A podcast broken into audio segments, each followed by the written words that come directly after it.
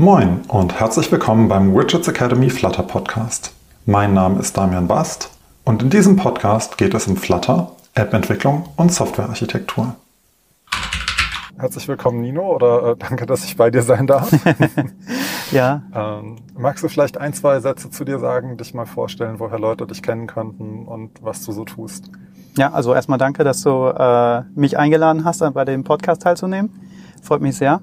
Ähm, ich bin Nino, 41 Jahre alt, äh, seit ungefähr zehn Jahren Softwareentwickler, äh, primär für Smartphones. Also habe mit Android angefangen, also hatte auch eine ähm, Mobile Applications, ähm, einen Schwerpunkt in meinem Studium und eigentlich seitdem immer nur für Android oder jetzt halt eben Flutter entwickelt. Und ähm, aktuell bin ich CTO und Co-Founder von äh, der Connect Mobility GmbH äh, unser Produkt heißt URide. Wir versuchen die Mobilität effizienter zu gestalten, haben ein B2B-Modell dahinter.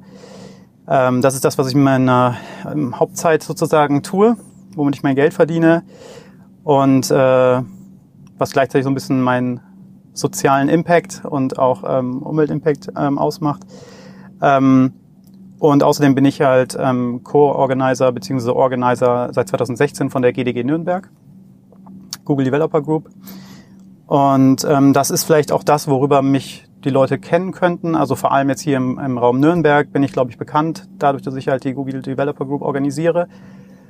Ähm, das ein oder andere, den einen oder anderen Medium-Post habe ich mal gemacht. Ähm, äh, immer mal wieder, wenn ich Zeit finde. Macht mir auch sehr viel Spaß, sowas zu schreiben. Ähm, während der Covid-Zeit ähm, haben wir auch ähm, virtuelle Meetups gemacht, die sozusagen ein bisschen mehr Reichweite hatten als jetzt hier nur lokal. Und die im GDG-Netzwerk, denke ich mal, kennt man mich vielleicht auch ein bisschen mhm. besser. Und ich bin auch in der Flutter-Community in dem Slack aktiv. Also ja. vielleicht kennt man meinen Avatar ein bisschen. ja, und auf LinkedIn bist du ja auch relativ präsent, habe ich den Eindruck. So. Okay, das äh, kriege ich ja selber nicht so ganz mit, wie präsent ich da dann wirklich bin, aber ja, okay. Ja, ja cool. Ähm, ja, ich glaube, wer dich schon mal äh, gesehen hat, äh, hat einen Connect und wer noch nicht, weiß jetzt quasi, wer du bist, woher man dich kennen könnte. Ja. Ähm, das Oberthema von dieser ersten Staffel vom Podcast ist ja so ein bisschen Architektur. Mhm. Und die meisten Gäste bisher waren eher so aus dem Agenturumfeld und hatten nicht ein Produkt oder ein Projekt, an dem sie langfristig äh, dran arbeiten mussten oder müssen. Oder wenn, dann war es quasi eins von vielen. Und bei dir ist es ja wirklich so, du hast ein Produkt, an dem du jetzt über Jahre hinweg arbeitest und auch noch arbeiten wirst. Ja. Das heißt, alle Fehler, die du reingebügelt hast, musst du auch wieder rausbügeln. Ähm, Finde ich einen ganz spannenden anderen äh, Blickwinkel, den du, glaube ich, jetzt so mit äh, in den Podcast reinbringen kannst. Und ähm, was wäre für dich so der beste Startpunkt, um mal so in vielleicht U-Ride reinzuspringen und zu sagen, was, ähm, wie habt ihr die App strukturiert? Was ist so, oder hm, lass mich nochmal einen Schritt zurück machen und die Frage stellen, wenn du auf die Jahre, die das jetzt schon läuft, zurückblickst, was war so die Cost, cost most costly äh, Entscheidung, die ihr jetzt nachträglich wieder umdrehen musstet? Mhm. Ja, ich würde sagen, das war tatsächlich das, dass wir nicht von Anfang an auf Module gesetzt haben, also Packages. Ähm, also das ähm, haben wir jetzt neu, neulich, von einem halben Jahr würde ich sagen, ähm, nachgezogen, weil das größte Problem da war einfach dadurch, dass wir äh, immer sehr, sehr viel ähm, Geschwindigkeit eigentlich ähm, machen, haben sich die Features irgendwie mittlerweile ähm, am Ende ziemlich vermischt gehabt. Und dann hat man ähm, Code aus dem einen Feature auf einmal dort verwendet, wo es eigentlich gar nicht hingehört und so einen klassischen Spaghetti-Code dann irgendwie, also jetzt mal übertrieben gesagt, aber äh, schon so ein bisschen in die Richtung ähm, produziert. Und ähm, deswegen bin ich auch so ein großer Fan von den Packages, weil äh, das in unserem Umfeld, in der, also in dem Arbeitsumfeld, in dem ich mich bewege, einfach total hilfreich ist und ähm, Sachen kapselt. Mhm. Das heißt, ihr seid jetzt seit einem halben Jahr auf Packages umgestiegen. Ähm, wie habt ihr entscheiden, entschieden, wie ihr schneidet? Also was ist quasi so bei euch wert, in ein eigenes Package zu kommen und was ist in, also habt ihr ein großes Core-Package und dann ein paar kleinere oder habt ihr alle ungefähr gleich groß? Was ist so der, ähm, Wie, wie habt ihr ungefähr geschnitten? Also featurebasiert, würde ich sagen. Aber es ist jetzt auch nicht so, dass die Migration total abgeschlossen ist. Also wir haben nicht auf einmal entschieden, äh, wir setzen uns jetzt zwei Monate dran und ähm, schreiben den ganzen Code um. Das wäre eigentlich, glaube ich, auch absoluter Wahnsinn, das zu tun, weil dadurch natürlich auch wieder Fehler entstehen können. Dadurch, dass du Code umschreibst, du würdest ja den ganzen Code umschreiben, müsst ja alles nochmal komplett äh, sicherstellen, dass alles komplett äh, richtig funktioniert und so. Deswegen ist da die Migration im Prinzip angestoßen worden von einem halben Jahr und ähm, alles, was wir neu machen, kommt in Packages. Mhm. Ähm, und der alte Code ist im Prinzip Legacy Code, also ähm, alles, was wieder neu angefasst wird, wird dann halt da nach und nach rausgezogen. Mhm. So ist im Prinzip die Herangehensweise. Äh, ich habe schon tatsächlich angefangen, vieles vieles umzuschreiben, bis ich dann gemerkt habe, nee, das macht eigentlich keinen Sinn. Das, mhm. ähm, da bin ich dann ewig beschäftigt. Ja. Und ähm, ja, das ist die Herangehensweise und äh, Features äh, würde ich sagen, also wir haben ja verschiedene Produkte. Ist zwar jetzt nicht unbedingt ein Feature gleichzeitig, aber so in die, in die Richtung ist es schon. Ähm, wir haben ja ein, zum Beispiel ein Parken-Feature, ein Parkenprodukt, Parkenladen mhm. ist eins unserer äh, Säulen. Das kommt auf jeden Fall in ein eigenes Feature rein. Ja. Ähm, dann haben wir ein Mobilitätsbudget. Hm, das ähm, ist tatsächlich jetzt gerade noch nicht in einem eigenen Feature, weil es im Prinzip die meiste Logik da eigentlich nicht in der App passiert. Wäre ein Produkt dann auch gleichbedeutend mit einer App? Also gibt es quasi separate Apps für die verschiedenen Produkte oder ist es quasi ähm, eine App, die die verschiedenen Produkte bündelt? Ja, so ist es, die die verschiedenen Produkte bündelt und äh, ein Kunde kann verschiedene Produkte buchen. Mhm und dementsprechend sieht die App bei ähm, verschiedenen Nutzern auch anders aus oder ähm, hat den einen oder anderen Reiter mehr oder nicht. Okay, aber es ist quasi immer dieselbe Codebase und die Konfiguration entscheidet darüber, was angezeigt wird und was ja. nicht. Ja, genau. Okay, und als ihr jetzt die ersten Schritte gemacht habt, ähm, auf diese Package-Architektur zu wechseln, was waren so deine Überlegungen, wo hast du gesagt, das ist jetzt das erste Package, was wir machen? Oder was sind die ersten drei Packages, wo du gesagt hast, das will ich auf jeden Fall rausziehen oder das brauche ich äh, draußen? Mhm. Also zum Beispiel, ähm, das ist jetzt tatsächlich mal ein Beispiel für kein Feature, aber ähm, zum Beispiel das Payment ähm, ist bei uns in einem Package, weil ähm, ja, das wird einfach so viel wiederverwendet und ähm, in verschiedenen ähm, ja, Features eben auch wieder verwendet, dass das ein eigenes Package auf jeden Fall wert ist. Mhm. Ähm, das Parken- und Ladenthema ähm, ist ein eigenes Feature. Ähm, was ich als erstes angefasst habe, weiß ich jetzt ehrlich gesagt gar nicht mehr so genau. Hast du irgendwie so eine äh, gemeinsame Datenmodelle oder sowas? Also hast du gesagt, sowas mehr so domainmäßig? Dir so ein Domain-Package oder wie ist das? Also wir, was wir was wir haben, ist ein, ähm, ein Datenbank-Package. Mhm. Ähm, da ist im Prinzip die ganze Datenbank-Connection ähm, gekapselt. Also da sind Data Sources drin, mhm. ähm, die dann wiederum von verschiedenen ähm, Features verwendet werden. Also man muss dazu sagen, ich orientiere mich bei diesem Package Approach ähm, an einem ähm, Medium-Artikel, den ich ähm, vor Jahren mal gelesen habe von Jeroen Moles. Das ist ein Android-Entwickler. Und er hat im Prinzip äh, zwei verschiedene Arten von Packages, nämlich Feature Packages und Library Packages. Mhm. Und äh, Payment und ähm, eben auch Datenbank ist für mich so ein klassisches Library Package. Das mhm. können nämlich verschiedenste Module oder äh, Features wieder selber verwenden.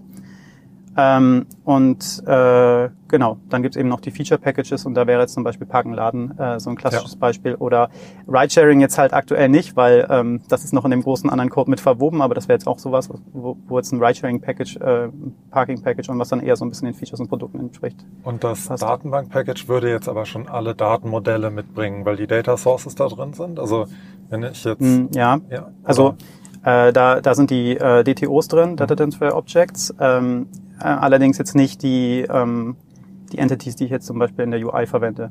Also ja. da gibt es im Prinzip nochmal ein Mapping. Okay. Ähm, ich nenne es jetzt Model, aber man kann es nennen, wie man will im mhm. Prinzip. Mhm. Und ähm, genau, da findet ein Mapping statt, dass man halt auch, äh, also das, was in dem Datenbank-Package ist, ist sozusagen wirklich eins zu eins die Sicht, die mhm. auch die Datenbank abbildet. Also aber, alle Daten, die quasi daherkommen. Genau. Wie sieht denn dann so ein Feature-Package äh, aus? Also schauen wir vielleicht nicht, oder vielleicht später nochmal auf den Legacy-Part, aber jetzt gerade so, ähm, wenn du ein neues Feature startest, wie sieht das aus? Also hast du ein Template, das du schon reingibst oder ähm, wie macht ihr, dass die Struktur ähnlich ist oder gleich ist zwischen den verschiedenen Packages oder ist das gar nicht relevant? Oder wie, was ist da so der Ansatz, den ihr verfolgt? Ja, also wir haben im Prinzip also diese große Architektur, über die wir jetzt äh, mit den Packages reden, aber in jedem Modul haben wir auch nochmal eine eigene, ähm, ähm, so einen eigenen ähm, Ablauf oder Pfad, den der Code nimmt im Prinzip. Äh, es fängt eben bei den Data Sources an. Ähm, dann gibt es ein ähm, Repository, was ähm, so eine Data Source, die Daten aus der Data Source konsumiert. Ähm, tatsächlich auch ähm, teilweise cached. Mhm. da will ich eigentlich von weg, aber so ist es aktuell. Und ähm, dann äh, eben haben wir darüber den Blog, der uns ähm, entsprechend der Eingaben in der UI daraus States baut, die dann wieder zurückkommen. Und das ist im Prinzip schon die Struktur, die überall wieder auffindbar ist. Okay, und habt ihr das dann auch in der Ordnerstruktur so angelegt? Also wie wäre jetzt ähm, vielleicht das, kann man das Parken-Feature als Beispiel nehmen? Könnte man sich daran langhangeln oder ist das schon zu komplex? Ähm, Oder haben wir was anderes, was man vielleicht leichter nehmen könnte, was man so als Beispiel nehmen kann, um da einmal drüber äh, nachzudenken, quasi auch wo in welchem Ordner was einsortiert ist. Ähm, und für mich noch die Frage, wie quasi diese Datenbank-Library damit reinspielt. Ist das dann die Data Source, quasi die dein Repository, auf die dein Repository zugreift? Oder ja, also die Datenbank, äh, Database, das Database-Modul im Prinzip abstrahiert für uns jetzt erstmal die Firestore. Mhm. Geschichte, so dass das halt theoretisch austauschbar wäre, mhm. wenn ich ähm, und auch wiederverwendbar ist. Also aktuell ist es zwar nicht so, aber ich könnte jederzeit sagen, das wird jetzt ein eigenes Git-Repo mhm. ähm, und das ist ein ähm, Package, was ich mir einfach ins PubSpec reinziehe äh, in dem einen Modul, in, in, dem einen Projekt und genauso gut zum Beispiel jetzt in meinem Web-Dashboard, wo ich im Prinzip die gleiche Datenanbindung brauche. Ähm, also das ist eine sozusagen. Und wo dann die Daten herkommen, interessiert mich dann erstmal gar nicht so richtig. Ähm, aber wenn ich darauf zugreife, also das, okay, das heißt, es ist Database. Ja. ähm, dementsprechend ist klar, es ist irgendeine Datenbank, die dahinter liegt. Aber ähm, genau, und das, das Repository ist dann dafür zuständig, halt zu entscheiden, wo kommen die Daten her. Mhm. Ähm, genau, in, in so einem ähm, Modul oder Package ähm, ich versuche das möglichst klein und leicht zu halten. Also deswegen ist Parken, Laden ähm, vielleicht ein bisschen viel. Mhm. Ähm, ist ein umfangreiches Feature auf jeden Fall. Ähm, wenn man sich zum Beispiel mal ähm, das Thema Deutschlandticket anguckt, äh, Jobticket, das man mhm. ja auch über U-Rate buchen kann, das ist ein bisschen ein einfaches Beispiel. Mhm. Ähm, Wie würde dann, das aussehen? Also genau, dann im Prinzip ist es, so, ist es tatsächlich so, dass aktuell auch ähm, die Screens äh, damit drin sind. Mhm. Also alles, äh, die komplette UI ist auch da. Äh, also auch der fertig gebaute Screen, nicht nur die Widgets, die du auf einem Screen verwenden würdest. Genau. Ähm, da ist es aber tatsächlich so, da weiß ich nicht genau, ob das jetzt so eine super, ob so eine Idee ist, die ich auch wirklich dauerhaft so durchziehen werde. Mhm. Ähm, aber aktuell ist es so. Und ähm, also äh, vielleicht nochmal, um die Terminologie zu klären. Also wenn ich von Screen rede, dann heißt das für mich, ich habe ein Scaffold. Mhm. Ähm, wenn ich von, einem pa von einer Page rede, äh, dann ist das für mich im Prinzip ähm, ein austauschbares, aber Vollscreen-Widget. Okay. Ne, und dann haben, haben diese Pages im Prinzip nochmal einzelne Widgets und sind daraus natürlich gebaut. Das heißt, du hast einen Screen, der eine Page enthält. Zum Beispiel, ja. Okay, gut. Das ist wichtig, glaube ich, äh, zu differenzieren, weil ja in, im Framework Page quasi das, die Material Page der Navigationscontainer ist in dem dann quasi die Widgets drin liegen würden. Aber genau, deswegen ist wichtig zu definieren, wie, ja. über was man spricht. Ja. Ähm, die Idee kommt vielleicht auch von dem Page View. Okay. Ja. Weil ähm, im Prinzip da ausbau, austauschbare Pages Klar, drin sind. Ja. Ich glaube, Page ist auch einfach so ein doppelt belegter Begriff, mhm. in, auch im Framework so. Ja. Ähm, okay. Und die Navigationslogik und wie das Ganze quasi konfiguriert wird, kommt dann aber aus deinem App-Package, wenn man so will. Also die Haupt-Flutter-App, die das Ganze dann einbindet. Genau. Also es ist ja so, ähm, die die, der Library-Folder sozusagen, der lib-Folder, der, der kennt ja alle Packages. Ähm, das PubSec-YAML, das enthält im Prinzip alle Packages und verbindet sozusagen die Logik. Und auch da ist die Stelle, äh, deswegen muss die Navigation auch immer dort sein, mhm. ähm, weil genau dann das Routing halt passieren kann zwischen den einzelnen Modulen. Und ja, mhm. das ist. Äh, das heißt, deine Module bringen kein eigenes Routing mit, sondern das nee. Routing wird immer quasi in der App konfiguriert. Genau. Also ich habe ja. da eine, eine sehr große Datei, ja. in der das äh, Routing sich ja. ab, abspielt. Finde ich persönlich auch charmanter. Ich habe das nur jetzt schon ein paar Mal mitbekommen, dass es Packages gibt, die auch selbst konfiguriert sind, in dem Sinne, dass sie sogar ihre eigenen Routen, die sie im Router registrieren, mitbringen. Mhm. Ähm, ich glaube, da muss man halt sehr genau wissen, was, welchen von den beiden Approaches man nimmt und das dann gut dokumentiert haben.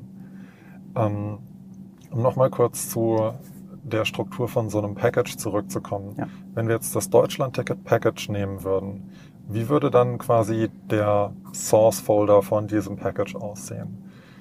Also hast du einen Barrel-Export, wo dann ja, alles genau. rauskommt? Und also ich habe äh, generell für jeden ähm, Folder eigentlich ähm, Barrel-Files. Mhm. Ähm, ich habe ähm, wahrscheinlich einen Block-Folder.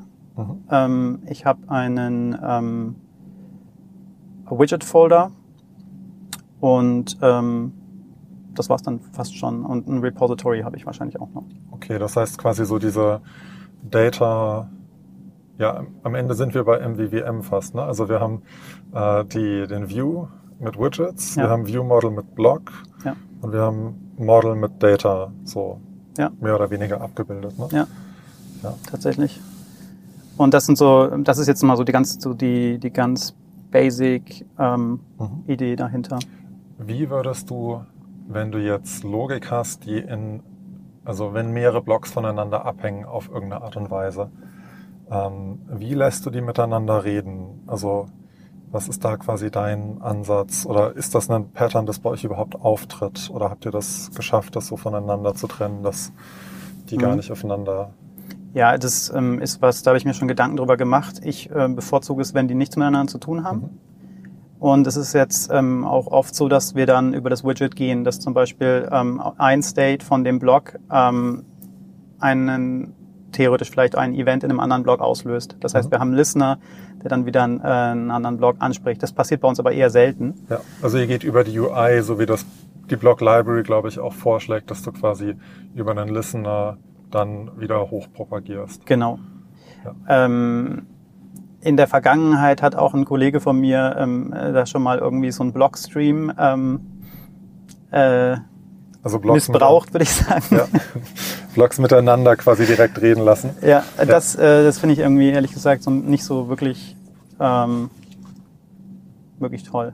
Ja, ja ich habe das auch in einem Projekt gehabt, wo wir ähm, die Blogstreams dann irgendwann gemerged haben und dann, mhm. ich glaube, mit äh, Eric Start. Da konnte man dann quasi mehrere Streams äh, joinen. Mhm. Aber das zu debuggen war unglaublich schwierig, äh, weshalb wir dann irgendwann davon wieder weggegangen sind. Was, ja, was man ja auch oft, äh, machen kann, ist im Prinzip, das wird auch von der Blog Library so propagiert, dass man einen Bilder nimmt, mhm. also kein Blockbilder, und dann über das Watch Statement ähm, verschiedene ähm, States im Prinzip überwacht. Mhm. Und dann hast du, äh, hast du ja ähm, aus dem einen Block ähm, ein Ergebnis und aus dem anderen Block ein Ergebnis und dann wird das im Prinzip ja auch natürlicherweise gemerged. Aber dann halt eben in der UI. Ja, genau. Ja, ist dann äh, schwierig, wenn man irgendwie ähm, den State abhängig machen will von einem anderen. Ich habe jetzt angefangen, das in die andere Richtung zu propagieren, also quasi in äh, das Repository oder einen Service Layer da einzuführen und mhm. äh, quasi geteilte Logik, anstatt über den äh, UI-Layer miteinander zu reden, das quasi in ja, so eine Art Service Layer hochzuschieben. Hast du da ein Beispiel? Also ähm, für was, äh, ob da irgendwie... Ähm, Authentifizierung zum Beispiel wäre bei mir, glaube ich, ein Stateful Repository mhm. und nicht zwangsweise ein Block, auch wenn es vom Interface ja am Ende ähnlich ist. Also es wäre ein Stream ähm, Stream Controller, auf dem die States liegen, anstatt einem Block mit States, um das, also um das Objekt quasi Block als Widget Model zu verwenden. Also mhm. ähm, ich verwende Blocks wirklich als View Model. Mhm. ähm, und versuche Businesslogik da drin zu lassen, solange bis sie von mehreren Stellen gebraucht wird. Wenn sie von mehreren Stellen gebraucht wird, schiebe ich sie hoch in den Service ja. oder runter, je nachdem, in welcher Richtung ja. man guckt. Ja. Das ähm, äh, ist eigentlich auch eine gute Idee. Ja. Ähm, wenn ihr jetzt gerade ähm, in die Zukunft schaut, ich glaube, nächstes oder übernächstes Jahr wird ja Accessibility nochmal so ein ganz großes Thema, weil da neue Gesetzgebung kommt, ähnlich ja. so wie die DSGVO vor ein paar Jahren ein großes Thema war, wird das ja jetzt in wenigen Jahren, glaube ich, so das nächste Thema, was uns als Entwickler beschäftigt. Ähm, inwieweit ist das für euch heute schon ein Thema und wie geht ihr mit dem Thema um? Also ähm, ich glaube, es ist ein sehr, sehr wichtiges Thema, um das wir uns zu wenig kümmern. Das sagt wahrscheinlich jeder. Das glaube ich, ja. ja ähm, aber wir sind, ähm, glaube ich, ganz gut aufgestellt, weil wir uns ähm, sehr, sehr streng an Material Design Guidelines halten. Mhm. Ähm, und da die, die Komponenten zumindest schon ähm, sehr viel selber da sich darum kümmern, dass es accessible ist. Aber ähm, Macht ihr irgendwelche Tests dazu? Also habt ihr irgendwie Integration-Tests oder irgendwas, wo ihr Accessibility ähm, überprüft? Nee, das machen wir nicht. Und ähm, ist, denke ich mal, schon was, was wir in, in Zukunft verstärkt machen müssen.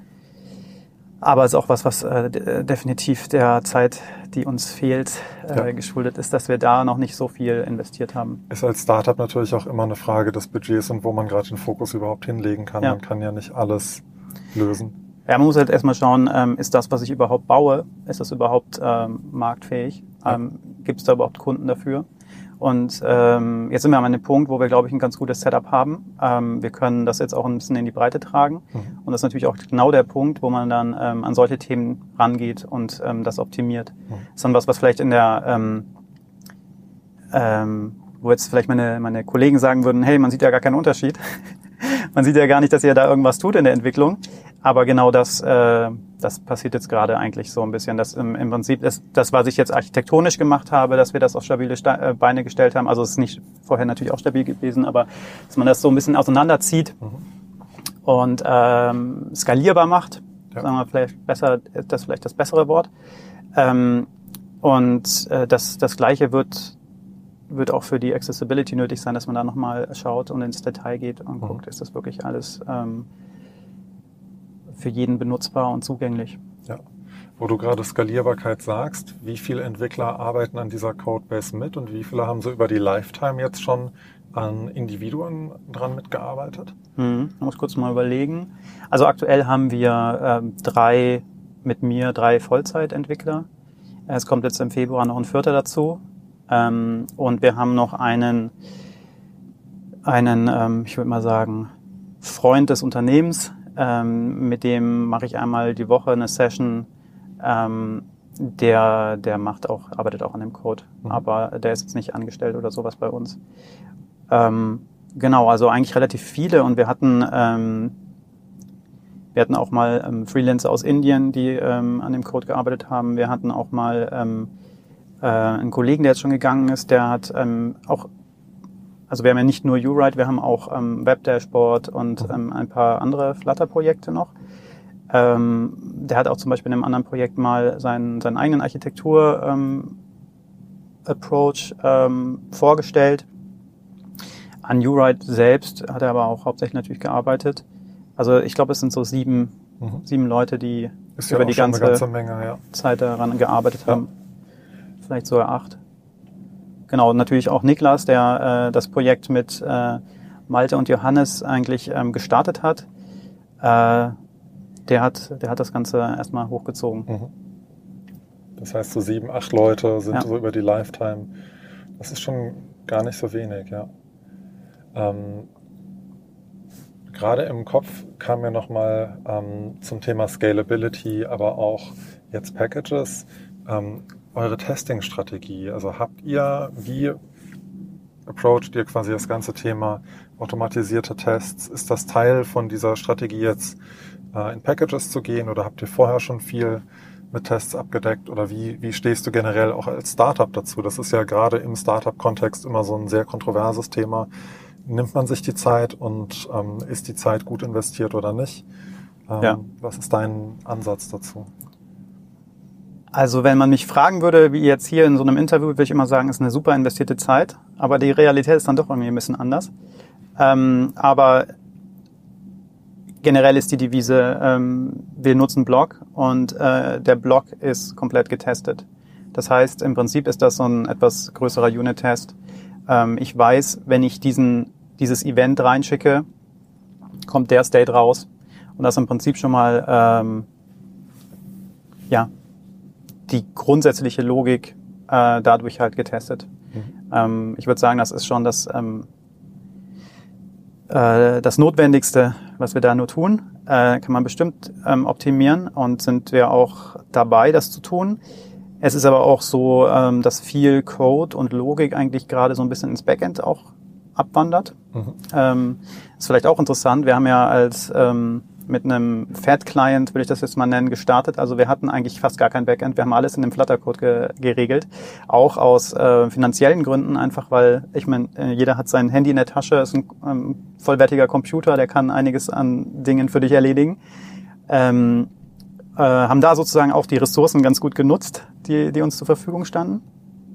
Und ähm, aber jetzt, ähm, um das Ganze zu professionalisieren, ähm, geht ganz viel ins Backend, auch weil es halt jetzt dann nicht mehr von der App-Version abhängig ist oder sowas. Äh, und da ist es im Backend testen wir sehr viel mehr auch ähm, die Logik. Mhm. Genau. Und ähm, Du hattest mal vorgeschlagen, ähm, das habe ich mal ganz kurz versucht, ähm, dass man, äh, wenn man so über ein Feature redet oder ähm, ein Ticket redet, dass man diese Ticket-Definition sozusagen eigentlich erstmal in Tests äh, festschreibt mit seinem Kollegen. Das haben wir mal ganz kurz probiert, aber das ist leider für uns, ist ein schöner Ansatz, aber ist für uns leider nicht möglich irgendwie. Mhm, ja. ähm, oder man muss es ähm, einfach nochmal ähm, vermehrt versuchen, also dass man das einfach wirklich einschleift. Das ist, ähm, ich glaube, dieser Prozess, bis man da hinkommt, dass es einfach einem so von der Hand geht, das, ähm, das fehlt uns gerade noch ein bisschen. Mhm. Ähm, wenn wir das geschafft haben, denke ich mal, dann ist das vielleicht doch ein valider, valider Ansatzpunkt. Dann, halt, dann hätten wir halt in dem Fall auch Widget-Tests direkt mit dabei. Ja. Und ähm, das heißt, ja. momentan habt ihr das Backend wahrscheinlich weitestgehend gecovert und dann quasi mit dem Blog die Business-Logik, die ihr im Frontend habt. Ja. Und habt ihr neben Blog-Tests irgendwelche anderen Tests noch im Einsatz oder ist das wirklich so, dass ihr sagt, das reicht uns erstmal und da fokussieren wir uns drauf? Ja, also alles, was sonst noch an Business-Logik halt anfällt und jetzt nicht in einem Blog wäre, ähm, weil es jetzt ähm, wie zum Beispiel in so einem Service äh, bei dir wäre oder in irgendeiner Utils-Klasse ähm, sich aufhält, äh, das ist schon Unit getestet. Mhm. Aber wir haben keine Widget-Tests, wir haben keine Golden-Tests, ähm, genau. Mhm. Habt ihr Integration-Tests? Und Integration-Tests haben wir auch nicht. Okay, ja. Wäre ja auch noch so. Und ihr habt momentan Firebase als Backend im Einsatz. Ja. Okay, das heißt, auch da quasi, ja, gut, ist da, finde ich, immer schwierig, wie man da eine Testumgebung aufsetzt oder ob man da eine Testumgebung für Integration-Tests aufsetzen äh, möchte. Mhm. Ähm, ja, da haben wir auch noch nichts Integration-Test-mäßig, ähm, aber ähm, äh, wir haben schon gemerkt, das ist schon sinnvoll, da auch zu sagen, ähm, bestimmte Funktionalitäten, die werden ähm, auch von außen nochmal ähm, getriggert und getestet, ob das dann auch wirklich funktioniert. Habt ihr Flavors? Habt ihr ja ähm, auch verschiedene Flavors dann in Firebase? Also läuft das in dieselbe oder habt ihr da ähm, getrennte äh, Umgebungen? Ja, wir haben getrennte Umgebungen. Wir haben eine ähm, Dev-Umgebung, also ein mhm. Dev-Projekt und ein Prod-Projekt. Und äh, genau, wenn ich jetzt in der App einen Dev-Flavor, eine, eine Dev-App baue, ähm, dann geht das auf den Dev-Flavor. Mhm. Und ähm, wenn ich ein App-Flavor heißt es bei uns baue, äh, ja. das ist sozusagen der, die Prod-Variante davon, ja dann äh, geht das halt auf das Prod-Projekt. Okay. Und genau so ist es auch. Ähm, wir testen auch immer nur auf dem, auf dem Dev-Backend sozusagen. Ähm, das heißt, wir können auch nichts kaputt machen, äh, wenn irgendein Feature nicht richtig funktioniert oder sowas. Ähm, kann das da gut sauber testen und wenn das dann passiert, dann geht das Ganze erst in den äh, Prod-Test sozusagen. Setzt ihr das Dev-Backend manchmal zurück? Also habt ihr irgendwie eine Automatisierung, um einen Zustand herzustellen, um was testen zu können? Oder ist das quasi einfach ein Projekt, das über die Zeit hinweg sofort lebt? Ja, letzteres aktuell. Mhm. Am Anfang, äh, als wir gestartet haben, haben wir es eigentlich ziemlich oft zurückgesetzt, mhm. komplett. Und dann ähm, aber auch jetzt kein Skript gehabt oder sowas, dass das wieder in einen bestimmten Zustand versetzt. Ich glaube, das ist, ähm, das ist eigentlich eine, eine gute Idee, das so äh, zu machen. Aber es wäre mit sehr viel Aufwand verbunden aktuell, weil wir halt auch so viele, so ein, so ein großes ähm, Produktportfolio mhm. haben, wo so viele Sachen eigentlich grundlegend da sein müssen. Ja. Ähm, Genau, dass das, ähm, da müsste man mal ähm, zwei, drei Wochen wahrscheinlich investieren, um, um sowas sauber aufzusetzen. Mhm. Deswegen aktuell lebt das so mit. Ähm, und wenn jetzt irgendwas falsch angelegt wird, dann wird das manuell gelöscht. Okay, ja, also ich kenne das bisher auch aus, selbst aus großen Projekten nur so, dass es manuell mhm. wieder zurückgesetzt wird. Ich habe immer mal wieder gedacht, dass äh, man das mit Integration-Tests ja eigentlich in den Zustand versetzen können müsste. Also, dass man ein Reset macht und dann die Integration-Tests alle durchlaufen lässt. Am Ende steht wieder eine voll befüllte Datenbank da. Ja. Ähm, mit aktuellen Daten, weil häufig ist es ja so, wenn man Mock-Daten reingibt, weiß nicht, wie sehr ihr terminbasierte Sachen habt, aber wenn man Termine anlegt, dann sind die ja häufig in der Woche, in der man sie angelegt hat, da und dann verzögert sich alles und man ist in der Woche drauf, will testen und hat keine Termine mehr. Ja. So, ähm, da wäre so ein Integration-Test, glaube ich, manchmal eine ganz nette Lösung. Ja, ja klar, wir haben ganz viele terminbasierte Sachen. Wir haben ja ähm, Rides, die zu einem bestimmten Zeitpunkt ja. ähm, eingestellt werden und suchen. Und ähm, wir haben auch Leute, die halt zu einem bestimmten Zeitpunkt irgendwie sich Services buchen. Ja. Also von daher definitiv. Wie, wie macht ihr das dann tatsächlich, wenn ihr jetzt in der Entwicklung seid und ein Feature hängt von so terminbasierten Sachen ab? Also legt der Entwickler sich dann immer wieder neu selbst Termine an oder macht das jemand aus dem Businessbereich oder habt ihr da irgendwie ein Skript? Nee, das machen wir manuell. Mhm. Also ähm, wir sind ja auch irgendwie relativ klein. Ne? Also wir haben jetzt auch, ähm, bei uns vermischen sich die ganzen Positionen auch ziemlich äh, miteinander. Und ähm, der Product Owner ähm, ist auch gleichzeitig äh, aktuell unser Data Analyst und ähm, den wollen wir jetzt auch nicht noch äh, überfordern mit, leg uns mal bitte irgendwie noch ein paar Fahrten an. Ja. Dementsprechend machen wir das einfach sehr, äh, schnell selber.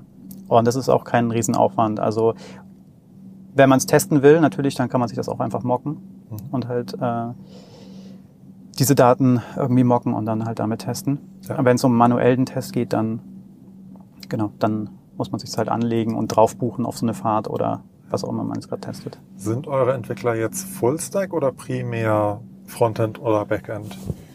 Äh, Fullstack würde ich sagen. Also wir haben die meisten als Flutter-Entwickler eingestellt, aber ähm, ich habe schon immer auch dabei, darauf geachtet, dass es auch ähm, Entwickler sind, die ähm, keine Angst jetzt vorm Backend haben. Mhm.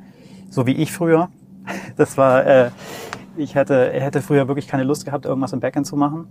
Und ähm, aber das ist ähm, auch, auch mit den Cloud Functions das ist ja ähm, ziemlich einfach mhm. sozusagen. Also ja. äh, man muss halt mal wissen, wie TypeScript funktioniert. Also wir schreiben es in TypeScript und ähm, dann ist das ja ein überschaubarer Scope, an dem man dann äh, gerade arbeitet. Und deswegen, ähm, ja, die meisten ähm, arbeiten im Frontend ähm, an einem Feature und können aber auch einfach ins Backend gehen und ähm, sich dann eine Cloud-Function schreiben, ähm, um zum Beispiel Funktionalität zu testen auch oder ja. sowas. Ja, das finde ich total spannend. Also ich glaube, es gibt nach für nach so eine Bewegung mehr Richtung äh, Fullstack, gerade auch in der Flutter-Community. Und auch ganz spannend, wie du sagtest, ihr hattet einen Fat-Client am Anfang und jetzt bewegt ihr euch langsam Richtung Business-Logik im Backend. Ich glaube, das ist ein sehr häufiger Weg, dass es quasi ähm, startet im Frontend ja. und dann ins Backend rübergeht. Aber dann brauchst du natürlich entweder ein zweites Team, dann hast du wieder ein Disconnect oder ähm, gehst halt Fullstack. ja. ja.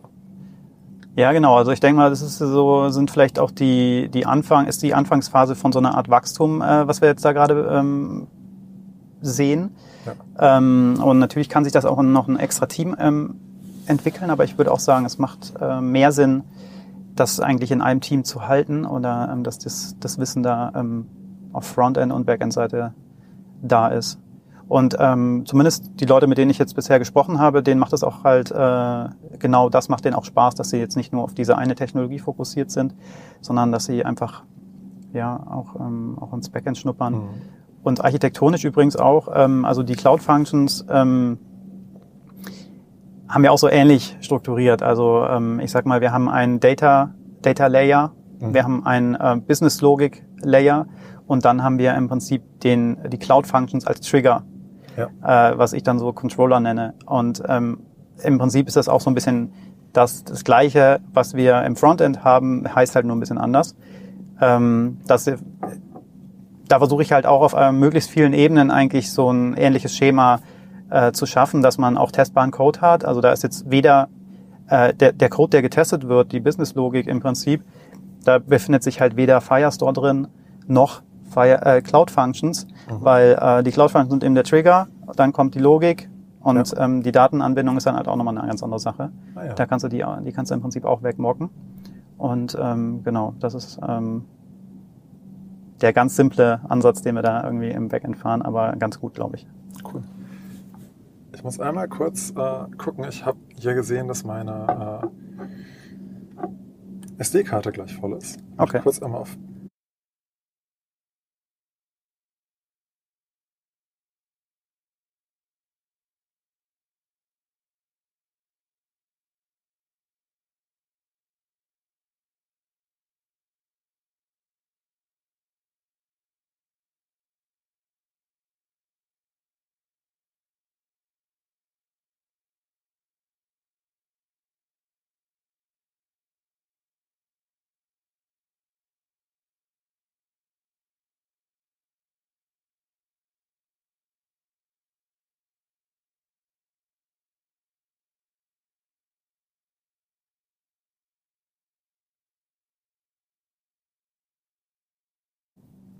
Ja, Wo waren wir jetzt eigentlich nochmal stehen geblieben? Äh, das ist eine gute Frage. Ähm, ich habe jetzt schon mal wieder auf Record gedrückt. Also, wo waren wir stehen geblieben? Weiß ich gar nicht so genau. Aber ähm, wo ich einfach nochmal einsteigen wollen würde, ja. wir hatten es, glaube ich, zuletzt ein bisschen von Testing und ähm, mich interessiert auch neben den Tests, wie so eure Pipelines aussehen. Also ja. ähm, was für Schritte lasst ihr da laufen? Wie ja, genau. Was, was muss sein, damit ein Pull-Request gemerged werden kann? Oder pusht ihr direkt auf Main? Oder was ist so euer, mhm. euer Flow? Also der, der Flow an sich ähm, ist im Prinzip äh, Git-Flow. Mhm. Das ist unser Flow. Ähm, und ähm, auch wenn ich jetzt bei Atlassian gelesen habe, dass das äh, deprecated Flow ist, äh, finde ich den für uns funktioniert eigentlich noch ganz gut. Also ihr habt äh, Main, Staging und Feature Branches? Oder? Äh, ja, Main, Develop mhm. und Feature Branches. Ja. Und ähm, im Prinzip der äh, Main Code ähm, spiegelt den Release-Stand wieder, den mhm. letzten Release-Stand. Der Develop äh, Code im Prinzip das, was gerade in Entwicklung ist oder was halt als nächstes released wird.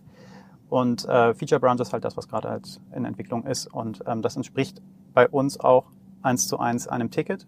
Also ein Feature Branch ähm, hat auch die Ticketnummer. Mhm. Ähm, dann Dash und dann halt irgendeine gute Bezeichnung. Ähm, und dann dann geht das in, ähm, wenn das Feature fertig ist, geht das in einen Merge Request, because, also das heißt Merge Request, weil wir auch bei GitLab sind, ja. nicht bei GitHub. ja, okay. äh, da kann ich auch gleich nochmal erzählen, wie, wie es zu dieser Entscheidung gekommen ist, aber ähm, genau, dann ähm, gibt es eine Code Review, dann mhm. schauen wir uns das gemeinsam an. Oder ich schaue drüber, ähm, wenn es jetzt gerade remote ist ähm, und wenn, äh, sage ich mal, abseits von, von irgendwelchen Kleinigkeiten oder so ähm, alles in Ordnung ist, dann wird das Ganze gemerged.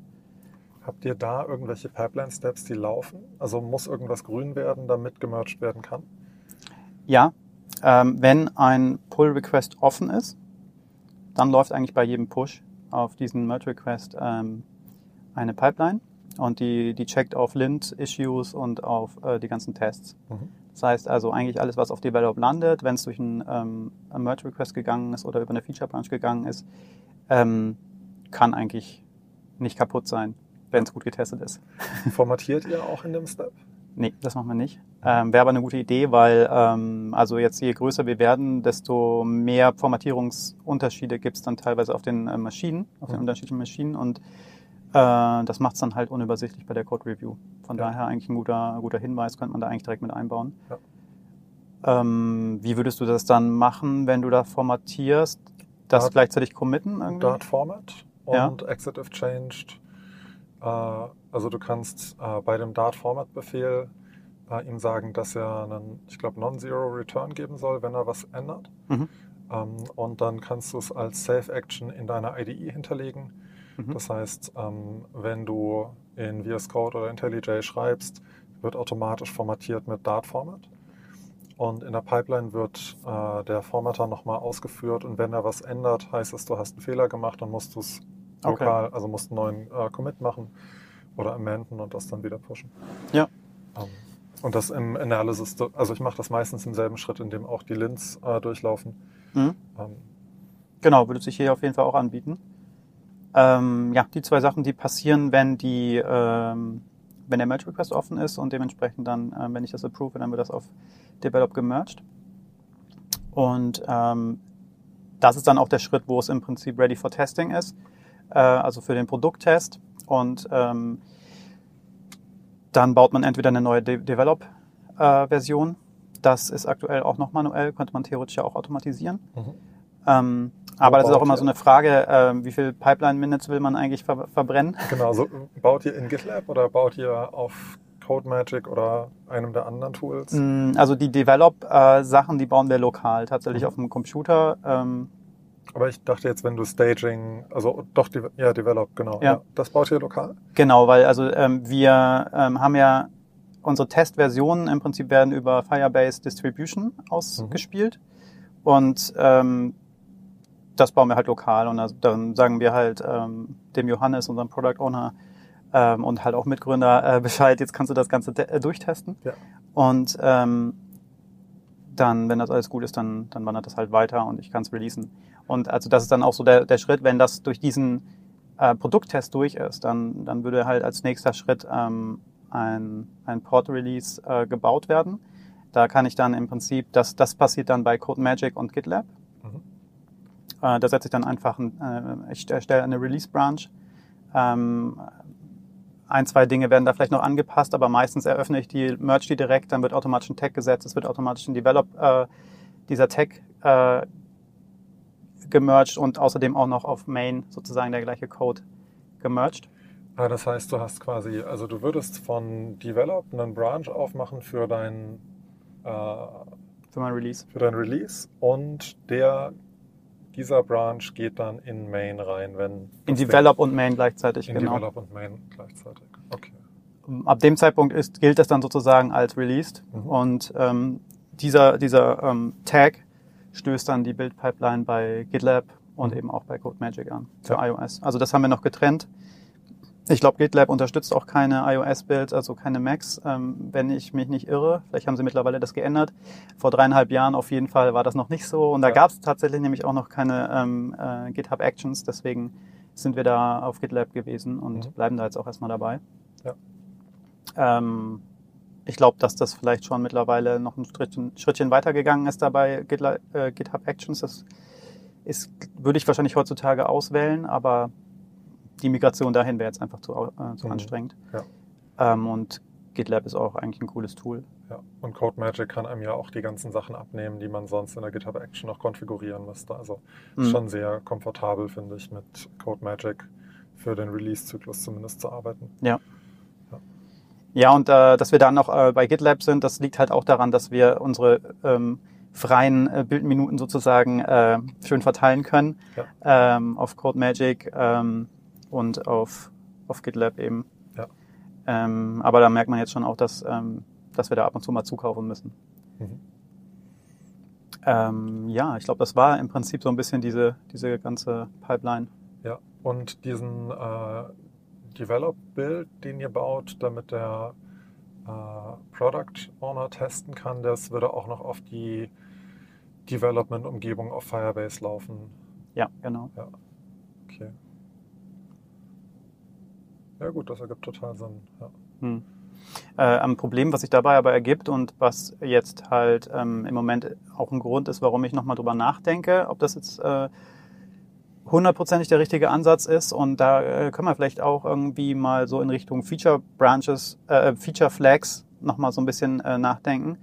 Ähm, das äh, ist also es gab schon Momente, wo im Prinzip das Testing nicht nachgekommen ist. Mhm.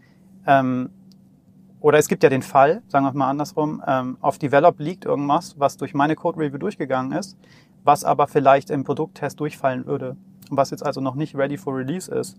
Und ähm, ein anderes Feature muss aber schnell raus. Mhm. Und ähm, oder ein, ein, ein Bugfix.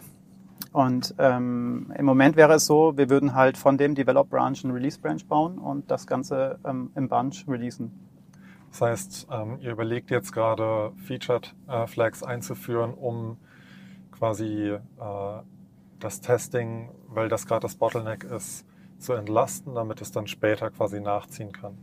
Ja, weil eigentlich ist es ja so geplant, dass man ähm, innerhalb von einem Sprint ähm, auch das Testing oder dann in den darauffolgenden Sprint zumindest mal das Testing dann auch durch ist. Mhm. Aber das ist jetzt äh, gerade irgendwie nicht der Fall. Arbeitet ihr ähm, mit externen QA-Leuten auch zusammen oder ist es bei euch alles in-house? Das ist alles in-house. Und ähm, aber wir denken jetzt tatsächlich darüber nach, vielleicht noch einen ähm, Tester mit reinzuholen, ähm, der wahrscheinlich nicht hundertprozentig jetzt nur Tester wäre, aber ähm, vielleicht auch ein paar ähm, Programmieraufgaben mit übernehmen könnte. Aber da fehlt mir ehrlich gesagt noch so ein bisschen das Profil, mhm. wer da passen würde ja. auf so einen Job. Aber falls das jemand hört, der sagt, das ist genau mein Ding, bitte melden. Ja. Ähm, genau, aber äh, das ist sozusagen die, der, der Moment, wo ich mir nochmal Gedanken gemacht habe über Feature Flags und ähm, gedacht habe, ähm, man könnte vielleicht auch, auch sowieso schon vorher ähm, halbfertigen Code oder Features, die jetzt halt noch nicht getestet sind, einfach ausstellen mhm. und das einfach schon mit releasen und dann ähm, irgendwann, wenn es live gehen soll, legt man einfach den Schalter um und dann haben es auch schon alle. Dann musst du nicht sicherstellen, okay, ähm, es ist jetzt von dieser einen Version abhängig und die muss mega schnell durch die Review. Mhm. Und ich muss da bei Apple noch eine Expedited Review irgendwie beantragen, damit das ja. der Zeitpunkt noch rauskommt. Und äh, ja, genau deswegen haben die, glaube ich, äh, ist das was, was wir auf jeden Fall machen wollen.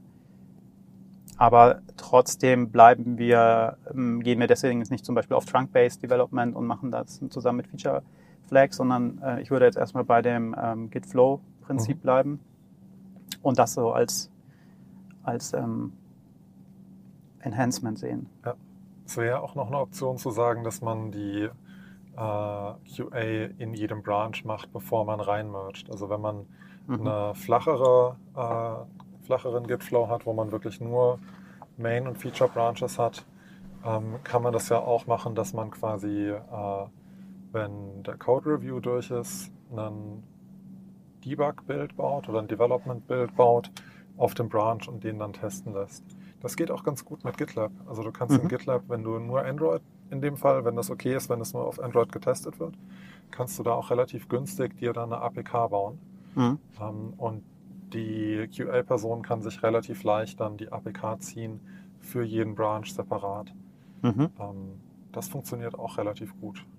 Braucht aber sehr viele Ressourcen. Du brauchst jemanden, der dann halt QA in dieser ähm, Rolle auch Vollzeit in gewisser Weise macht. Ja, ja also, stimmt. Das ist auch ein, äh, guter Hinweis, dass man, das, dass man einfach den Flow ein bisschen anpasst. Ja. Ja. Genau, das ist ein bisschen noch ein ungelöstes Problem. Mhm. Ähm, wir sind aber auch halt immer besonders schnell unterwegs, muss man auch dazu sagen. Ja, ja klar. Das ist halt Startup Life. Ja. ähm, wir hatten es vorhin kurz von ähm, Linting. Wie streng sind eure Linting-Rules, die ihr verwendet? Welche, welches Ruleset verwendest du? Ähm, ist es ein fertiges Ruleset, was es schon gibt oder was ihr euch selbst zusammen konfiguriert habt? Äh, es ist eine Mischung würde ich sagen. Also ähm, ich muss jetzt ehrlich gesagt selber mal gerade gucken, was für ein Lint-Set wir verwenden. Ähm, ich glaube, Flutter Lint ist es einfach und mhm. äh, also und äh, dann haben wir noch ähm, ein, zwei zusätzliche Rules. Naja, lass es zehn sein, aber ähm, die ja, die ich halt irgendwie ganz nett finde. Ähm, dass man zum Beispiel nicht typisiert, wenn es eine lokale Variable ist mhm. oder sowas, was halt in dem Standard-Set nicht so enthalten ist. Wie holt ihr euch dieses Set in die Packages rein? Also habt ihr... Das wird einfach dupliziert, ehrlich gesagt, Copy-Paste aktuell. Ja. Also da haben wir jetzt noch keine Lösung oder ich weiß gar nicht. Du könntest ein Package anlegen ja. für die Lints, das du dann importierst. Das könnte man, ja, das könnte man machen, einfach ein Library-Package, wo das ja. mit drin ist. Genau. Definitiv. Also Sowas ähnliches machen wir zum Beispiel auch bei, äh, bei der Lokalisierung. Da haben wir auch ein, auch ein Package für. Das heißt, Lass, ja, lass uns gerne mal in Lokalisierung ein bisschen reinspringen, weil das finde ich spannend, gerade wenn man Package-Based Approach macht. Mhm. Bringt jedes Package seine eigene Lokalisierung mit? Habt ihr eine App-weite Lokalisierung oder wie, wie funktioniert das bei euch? Ja, da habe ich lange drüber nachgedacht. Ich hätte es gerne so gehabt, dass, ähm, dass ich in dem Package selber äh, die Strings definiere, die zu diesem ähm, Feature auch gehören oder zu diesem Package auch gehören. Äh, das habe ich aber leider noch nicht geschafft. Also äh, es ist jetzt so gelöst, dass wir das alles in ein, Package, äh, in ein Lokalisierungspackage ausgelagert haben. Ähm, also im Prinzip dieses klassische Library Package, was äh, die, die ganzen Strings enthält, mhm.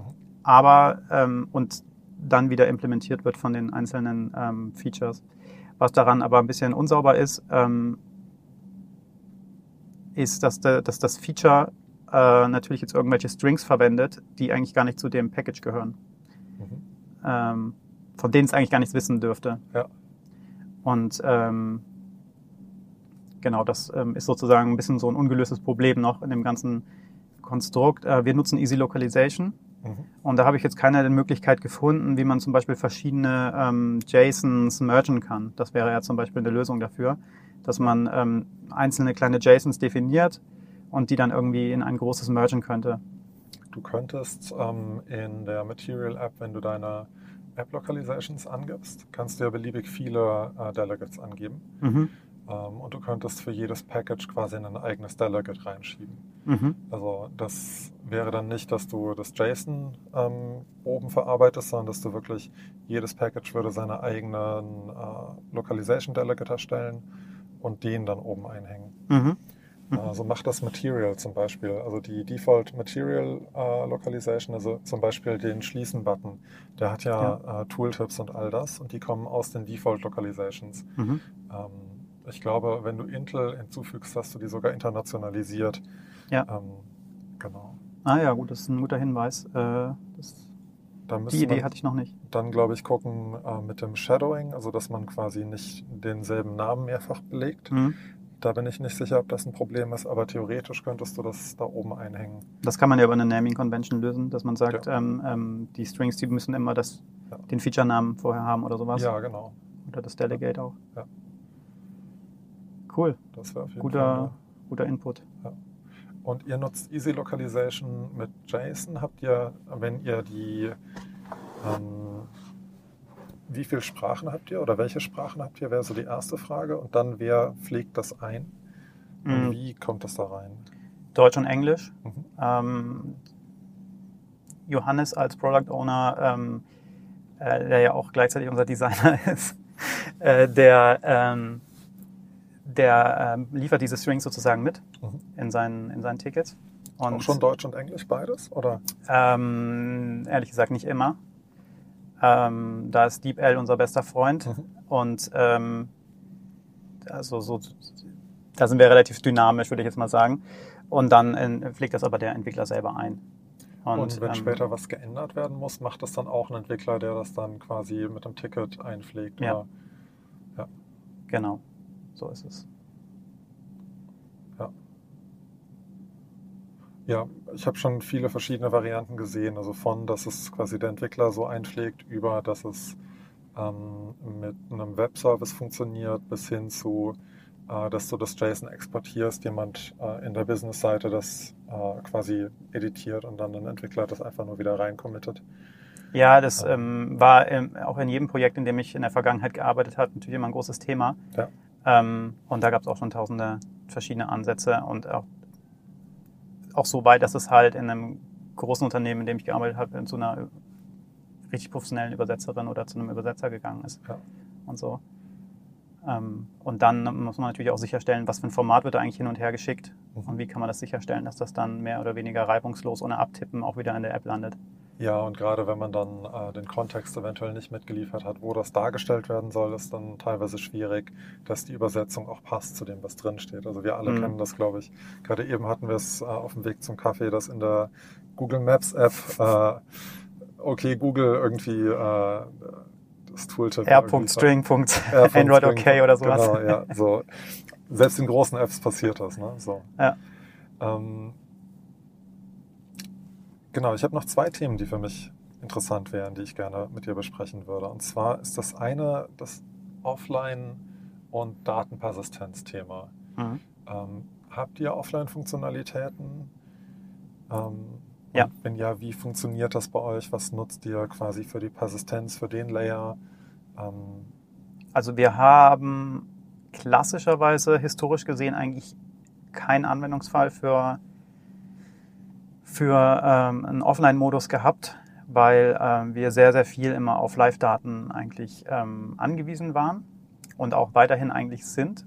Und also auch darauf, dass, dass sich ein Caching eigentlich gar nicht großartig gelohnt hat für uns. Ähm, Allerdings, seitdem wir zum Beispiel das Deutschland-Ticket anbieten, ähm, einen ganz, ganz klassischen Case dafür natürlich ähm, eingebaut. Jemand, der kein Internet hat und in der U-Bahn sitzt und sein Deutschland-Ticket zeigen will und es nicht kann, weil er nicht im Internet ist, das ist natürlich was, was äh, die Nutzer wahrscheinlich sehr verärgern würde. Mhm. Und äh, dafür, für diesen Case hab, haben wir das eingebaut, dass man ähm, einfach offline in die App springen kann mhm. und dass man so ein, ähm, so ein Default-Produkt-Set sieht, sobald du dann wieder online gehst, dass das dann nachgeladen wird und sich anpasst.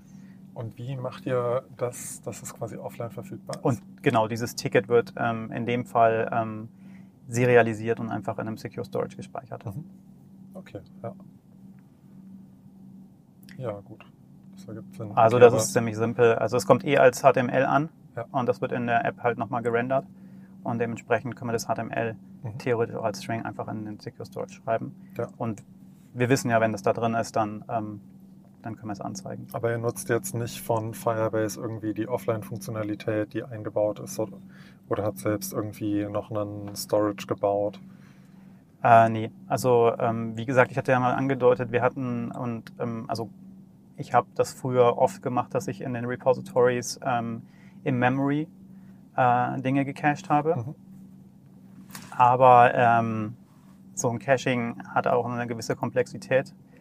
Ähm, dann fängt man irgendwann an zu sagen, okay, Force Reload äh, mitzugeben, weil in bestimmten Situationen willst du ja doch, dass es dann wieder die aktuellen Daten sind. Mhm. Ähm, und dann fängt man irgendwann an zu sagen, ähm, ja, eigentlich soll das fünf Minuten gültig sein und dann äh, wieder verfallen. Ähm, und dann kann es wirklich super komplex werden. Ja. Ähm, und da hat bei, bei unserem DevFest zum Beispiel Nix Gelten einen super Vortrag drüber gehalten. Ähm, und das ist was, was ich plane eigentlich auch bei Ubright einzubauen, nämlich das Caching im Network Layer. Ähm, was ja im Prinzip ein bisschen in die Richtung geht, die du andeutest. Ähm, Firebase, ich, ähm, Firestore, Firebase, ich weiß gar nicht genau, wie das, wie das da funktioniert.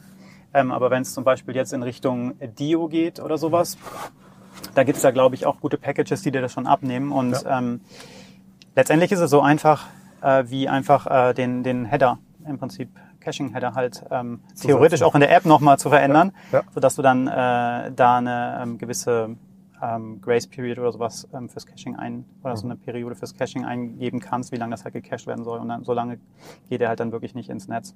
Ja. Wo du gerade Dio ansprichst, habt ihr noch außer Firebase andere Services, mit denen ihr redet? Und wenn ja, wie redet ihr mit denen? Ja, haben wir. Also wir nutzen zum Beispiel Open Source Projekte. Ähm, äh, zum Beispiel für ähm, Matrix Calculations, also ähm, historisch gesehen war das ja eine App. Da hatten wir das oder ähm, auch ähm, den öffentlichen Nahverkehr, um den halt auch ähm, äh, anzuzeigen. Und das läuft dann Und, aus der App, quasi aus dem Fat-Client. Die greifen direkt auf die verschiedenen Services zu. Genau, das, das ist noch so. Mhm. Das ist sozusagen noch immer das. Das passiert einfach da. Ähm, und ähm, da nutzen wir Dio und ähm, Retrofit. Mhm. Und weil es, ich meine, ich komme eigentlich aus der Android-Entwicklung und da war, ich meine, das heißt ja auch Retrofit und es wurde halt ja. mehr oder weniger kopiert äh, für Flutter und das finde ich eigentlich einen, ähm, einen guten Ansatz, weil äh, das abstrahiert einfach die ganze Geschichte. Ich bin zwar nicht so ein Riesenfreund von Code Generation, aber äh, an der Stelle macht das total Sinn, finde ich. Mhm. Okay, cool. Und die Daten, die daher kommen, speichert ihr die lokal auch irgendwie ab oder ist das wirklich dann nur so lange, wie die App alive ist, sind die Daten da? Da habt ihr auch keinen Persistence Layer für, oder? Nee.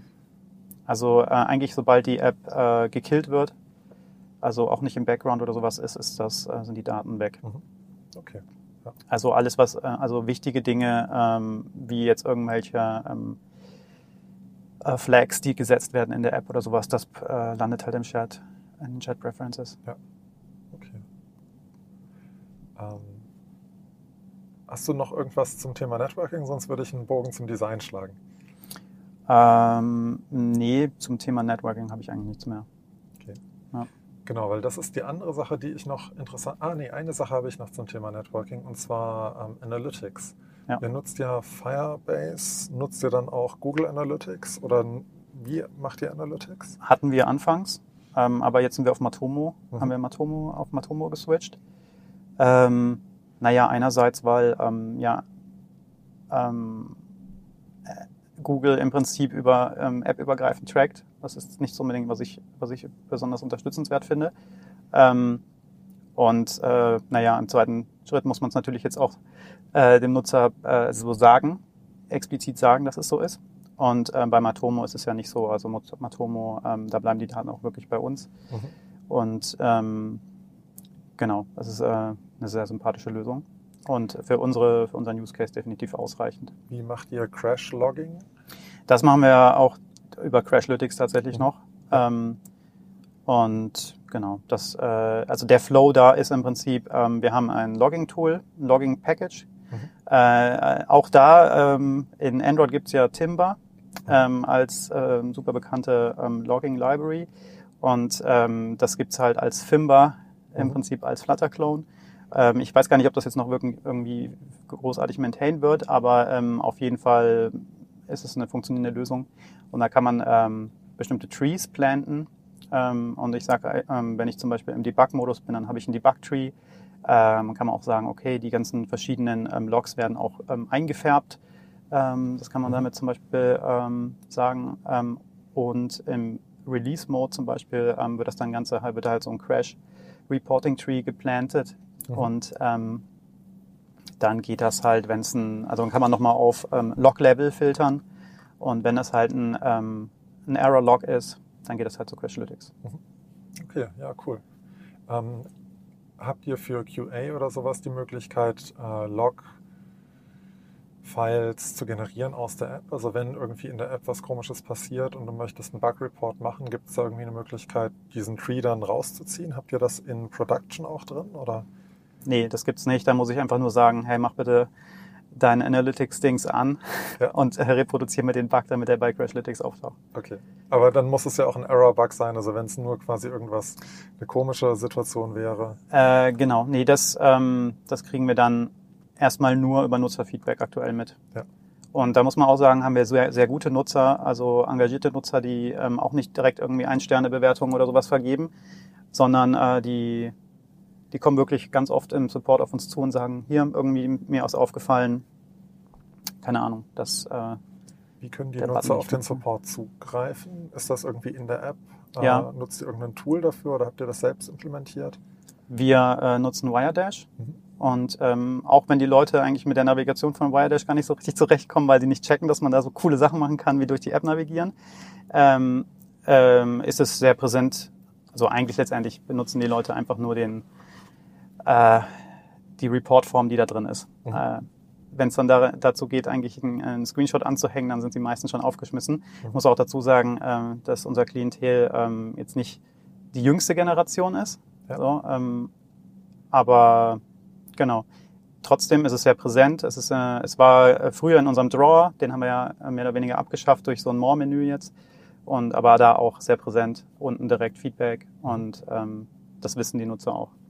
Cool. Und das wird auch angenommen anscheinend. Ne? Das, das wird gut benutzt. Gut. Ja, cool. Und äh, da ich dann auch den Support mache. Ja, ja das ist, finde ich, äh, spannend, wenn du als Entwickler selbst direkt dann dein Feedback reinbekommst. Genau, und dann, dann wird auch immer relativ schnell geantwortet da. Ja, cool. Ja, danke schön. Ähm, Design ist noch ein Thema, was ich immer ganz spannend finde. Mhm. Unterscheiden sich ja die Geister zwischen, äh, nutzt man Material und macht äh, Theming über Material oder schreibt man alles selbst? Wo befindet ihr euch da auf diesem Kontinuum? Ja, da an erster Stelle, das, was du zuerst gesagt hast. Wir benutzen, äh, wir sind all in eigentlich für Material Design mhm. und wir ähm, äh, stylen die App auch über äh, die Themes mhm. komplett. Ähm, in manchen äh, Belangen haben wir auch halt unsere Standard-Widgets. Ähm, was zum Beispiel, also ich meine, das haben wir zwar nicht, aber eigentlich wäre das was, was, was ich theoretisch gut finde, zum Beispiel so eine Art ähm, Localized Text oder sowas zu haben, weil damit abstrahierst du dann auch direkt die ganze äh, Lokalisierungslogik. Ne? Also ja. da, da haben dann Widgets im Prinzip schon wieder so ihren Vorteil. Wenn du irgendwann mal deine Lokalisierungslibrary austauscht, dann musst du halt im Prinzip das nur an der einen Stelle in dem einen Widget anpassen, mhm. wenn du konsequent dieses Widget verwendet hast. Ähm, so ist ein bisschen der Ansatz, dass man sagt, okay, wir versuchen ähm, also das Theming eigentlich nicht über Widgets machen. Das Theming geht über das Theme. Ähm, da muss man auch aufpassen, dass man das in dem Widget nicht überschreibt, wenn man irgendwie so einen Default-Parameter ähm, ähm, hinterlegt. Ähm, genau, aber dann ähm, im Prinzip den, den Style Guide äh, über, über so ein ähm, Widget. Habt ihr eine Komponentenbibliothek in irgendeiner Form, wo man alle atomaren Einheiten, die ihr gestylt habt, sehen kann? Also alle Buttons, wie die verschiedenen Buttons in Variationen aussehen oder Karten oder Seiten oder so? Oder ähm, genau, habt, habt ihr sowas? Nee, da sind wir zu sehr Startup dafür. Okay, sowas ja. haben wir nicht. Ja. äh, das ist jetzt äh, in der Vergangenheit ähm, war das immer alles in meinem Kopf, wie das mhm. Ganze ähm, passiert und das ist auch nach wie vor eigentlich noch ein bisschen so, ist aber was, was wir ändern müssen und ähm, wo wir, denke ich mal, so eine UI ähm, so ein UI-Package anlegen werden mit ähm, kleinen ähm, einzelnen Widgets, Komponenten, mhm. die wir immer wieder verwenden. Also wir haben das ansatzweise eben ähm, bestimmte, also Text-Widgets, in, ja. ähm, die dann entsprechend, ähm, wie hieß, früher hieß es Headline 1.2, jetzt heißt es irgendwie anders, mhm. ne? irgendwie so, äh, die dann auch so benannt sind wie das, äh, der entsprechende Material äh, Theme, ähm, Text-Theme. Ja. Ähm, Genau, und dann wissen wir halt, okay, wenn, wenn im Design das kommt, ähm, dann entspricht das, aber dieses Matching müssen wir selber machen, also mhm. diese Transferleistung, dann entspricht das in unserem Code eigentlich dieser Überschriftsart oder diesem Bodytext. Es gibt ja von Material 3 jetzt so eine Demo-App. Mhm. Ähm, da könnte man theoretisch einfach euer Theme, was ihr habt, komplett nehmen und reinschmeißen. Und das hat, glaube ich, alle Material 3 Widgets quasi schon aufgezählt in allen Zuständen, die es haben kann. Ah ja, okay, cool. Also das, das könnte man machen, ja. Und Widgetbook hat das jetzt auch vor ein paar Wochen, glaube ich, Tagen, hat jemand, glaube ich, dasselbe quasi mit Widgetbook einmal umgesetzt. Mhm. Ähm, falls das was ist. Also da kann man, glaube ich, auch relativ gut das ans Design zurückspielen. Dann natürlich noch nicht eure eigenen Komponenten, aber zumindest quasi die Basis-Material-Komponenten kriegt man darüber dann ganz gut raus. Äh, ja, eine andere Variante wäre halt über Figma ähm, diese einzelnen Standardkomponenten auszurendern, weil die haben ja auch so einen ähm, Flutter-Export. Äh, ja. Äh, ich weiß nicht, wie gut der ist, ähm, habe ich ehrlich gesagt noch nie probiert. Aber äh, gerade bei so Standardkomponenten ist das vielleicht schon was, was man mal mhm. ähm, ausprobieren kann. Dann könnte man sich eben diese Komponenten, könnte dann auch äh, die Designabteilung ähm, eigentlich ausleiten. Ja, ja ich glaube, ähm, bei Widgetbook ist ja die Idee, diesen Zyklus zwischen äh, Flutter und Figma in beide Richtungen einen Kreis zu schließen irgendwann mhm. mal. Ich weiß noch nicht genau, wie weit die aktuell sind, aber das äh, war auf jeden Fall mal auf der Agenda. Mhm. Ja. ja, cool. Ich glaube, ich bin weitestgehend so mit den Themen, die für mich jetzt so auf der Agenda standen, durch. Hast du noch Themen, die von deiner Seite aus interessant wären, mal zu besprechen? Ähm, Nee, tatsächlich jetzt ehrlich gesagt äh, fällt mir jetzt gerade nichts ein. Ich glaube, ich hatte mir schon einige Sachen überlegt. ähm, Habt ihr nativen Code, der speziell für URide oder eins eurer anderen Projekte geschrieben ist? Also habt ihr irgendwo eigene Plugins geschrieben? Hatten wir, mhm. aber ich bin gerade tatsächlich in der Migrationsphase, um das äh, wieder zu heben. Also unser Payment ähm, hatten wir, gab es nur in nativen Libraries mhm. und dafür haben wir ein äh, Package geschrieben ähm, was im Prinzip dann unser Flutter-Package geworden ist, mhm. was wir verwenden. Aber da gehen wir jetzt einfach auf Web, mhm. weil ähm, das immer wieder ähm, kompliziert ist, diese, diese Libraries up zu, upzudaten und ähm, die Dokumentation sich ehrlich gesagt auch ein bisschen ja. äh, in Grenzen hält auf Seiten des Payment Providers da. Ja. Genau, und da ist es, wenn du Web nutzt, natürlich viel einfacher, nachhaltiger. Mhm. Also, ähm, aber generell, ähm, ja, und unsere Flavors natürlich, holen wir über ein Package, ja. über ein, ein nicht über ein Package, aber über eine Channel-Kommunikation im Prinzip aus den einzelnen. Ah, genau, das wäre noch eine Frage, die ich habe, wie ihr Flavors ja. macht. Also, das heißt, ähm, ihr holt euch die zur Runtime. Ja. Okay, ja. Ähm, absichtlich? Also, was, was steckt da für ein Gedanke dahinter, das quasi zur Runtime zu holen? Äh, ich weiß gar nicht. Also, das, ich meine, zumindest zu der Zeit, wo wir das eingebaut haben, gab es gar keine andere Möglichkeit. Äh, was, an was denkst du für eine Alternative? Ähm, du könntest auch verschiedene, also du kannst entweder einen Environment-Variable beim Kompilieren mitgeben und sagen, du bist dieses Flavor. Achso, äh, ja, das machen wir tatsächlich. Weil dann also dann haben wir uns missverstanden. Ich, äh, ich baue die App mit dieser Environment-Variable und sage halt, okay, ah, okay, was für ein Flavor, ja. mit was für ein Flavor möchte ich die App jetzt bauen. Genau, aber du bist nicht, wenn du jetzt quasi die App startest, machst du nicht nochmal einen Platform-Channel-Call, wo du fragst, welches Flavor ich bin? Doch, mache ich auch. Aber wieso ist es eigentlich nötig? okay, ja. Also. Äh, das müssten wir ehrlich gesagt nochmal im Detail angucken, ja. weil das ist jetzt dreieinhalb Jahre alt, der Code. Ja. Ähm, ich weiß gar nicht genau, ähm, wie dann das im Detail jetzt aktuell aussieht. Also damit kannst du halt, glaube ich, sicherstellen, dass du auch auf jeden Fall das richtige Flavor bist, ja. was du denkst, was du wärst. Ähm, aber dafür hast du diesen asynchronen Call drin, den du eigentlich nicht unbedingt brauchst. Ja. So. Und du würdest es wahrscheinlich ähm, über die Umgebungsvariable dann auslesen, einfach, die oder, du mit reingibst, oder? Ne? Genau, ich habe es häufig so, dass ich verschiedene main.dart-Dateien habe mhm. und die quasi schon mitsagen, in welchem Flavor ich mich befinde. Also mhm. ich habe, so wie ihr ähm, ja diese eine Development-Umgebung in Firebase habt und die Production, äh, das habe ich in verschiedenen main.dart-Dateien quasi, eine mhm. App-Konfigurationsklasse, die das quasi dann weiter propagiert.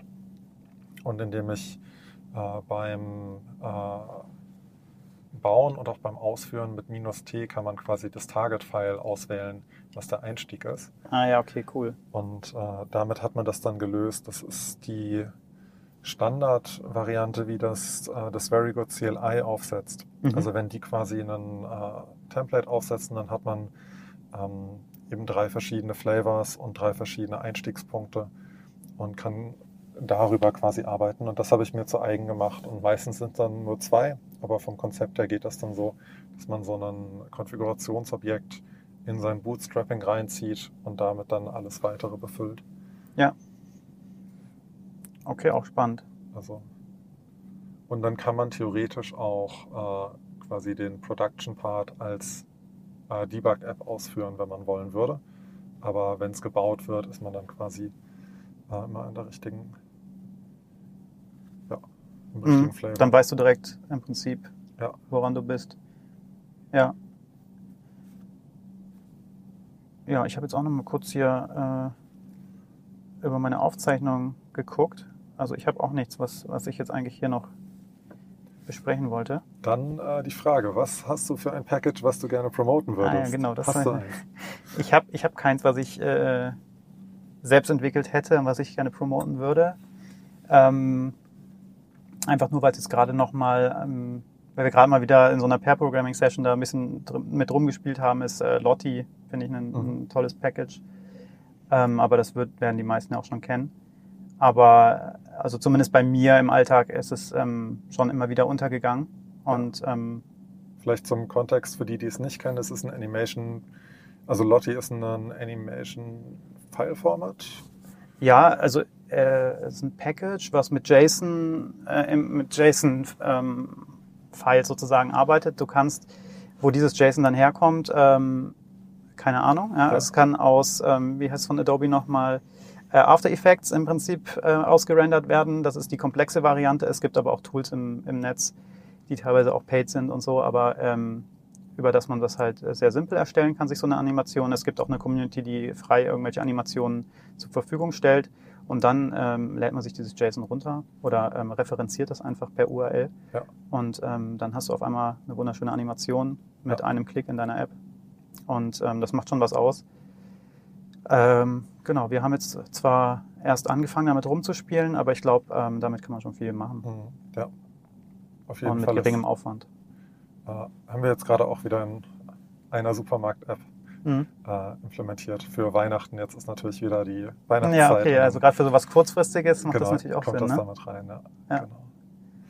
Cool. Ähm, Gibt es sonst noch irgendwie äh, URide? Was ist die Domain von URide?